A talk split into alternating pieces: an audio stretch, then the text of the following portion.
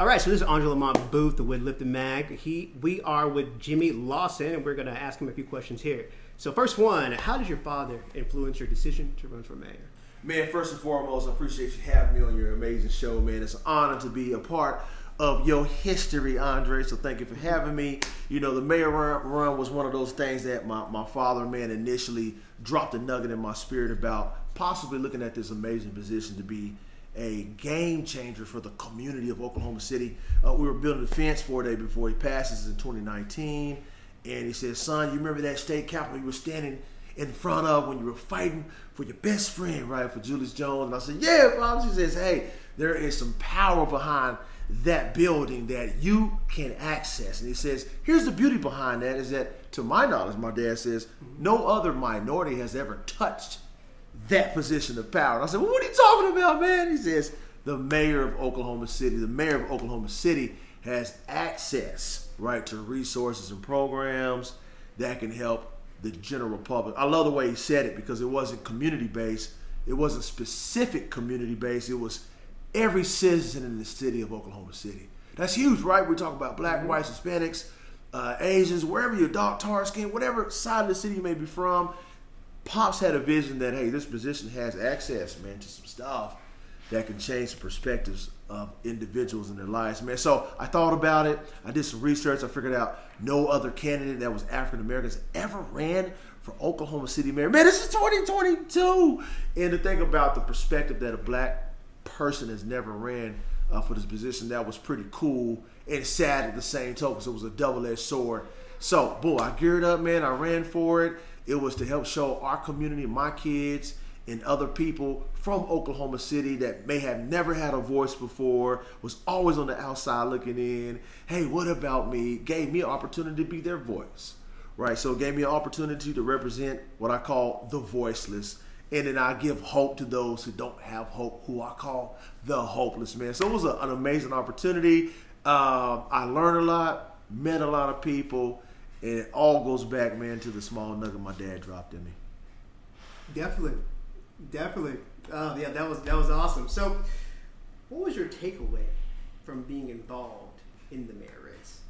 You know, the biggest thing I learned, man, is that each individual has power and the power is in their voice and their voice translate to a vote see a lot of people don't understand that their individual vote matters but in the grand scheme of things that's what the system wants you to believe that your vote does not matter however at the end of the day each individual vote adds up to do something right and when they add up to be in your favor you have an opportunity to have power and opportunity. So what I learned to my people, man, is that yes, we can. We have capacity. We have the resources.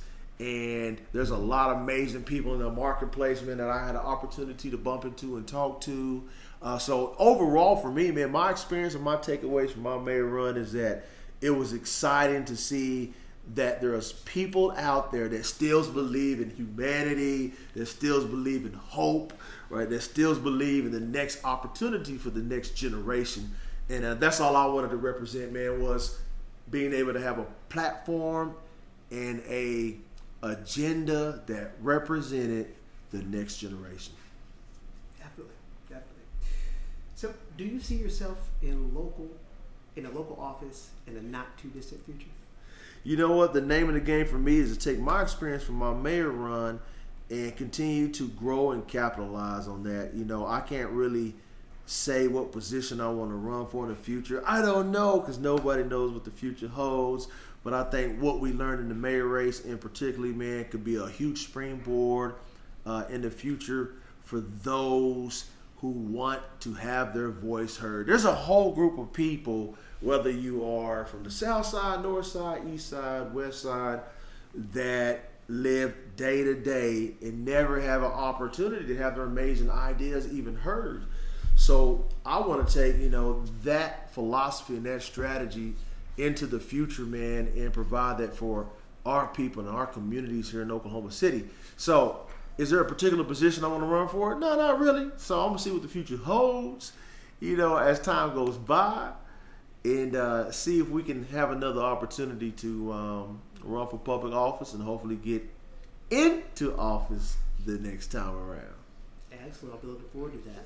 Definitely. So, talk to me about your work with Julius Jones. Yeah, so me and Julius Jones are best friends, have been since the sixth grade. Uh, I started in 1999 fighting for my best friend, going to court proceedings. When the verdict came down in 2002 with him being convicted and sentenced to death, man, that really uh, was a reality shock for me because Mr. Jones was such an amazing, smart individual, still is, and uh, to this day, one of the smartest people I have in my core group, man. So to see his future snatched away from that, man, kind of lit a fire, if you will, because that could be me, right? That could be you, that could be your neighbor, your nephew, brother. He's just a regular guy. So, you know, I took it upon myself, man, to say, you know, if that was me and he was me, if I was he and he was me, mm-hmm. I would want a voice, right? So I decided, man, to put 120% into it and do all I could.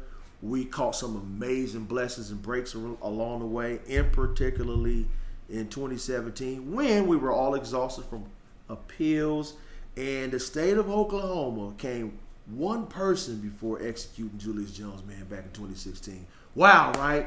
And because of the person who was executed erroneously and botched, that put a moratorium and a stop on all future executions, which was the biggest blessing because Julius Jones was next. Because of that, Viola Davis picked up the case. We shot a movie called The Last Defense. It aired in 2018. And voila, now we went from Oklahoma to nationwide, right? About this wrongful conviction case here in Oklahoma City. And uh, that's where we are able, man, to get all the stars involved. Kim Kardashian, Stephen Curry, Golden State Warriors, Russell Westbrook, Blake Griffin, God, Dak Prescott. I mean, the list goes on, bro.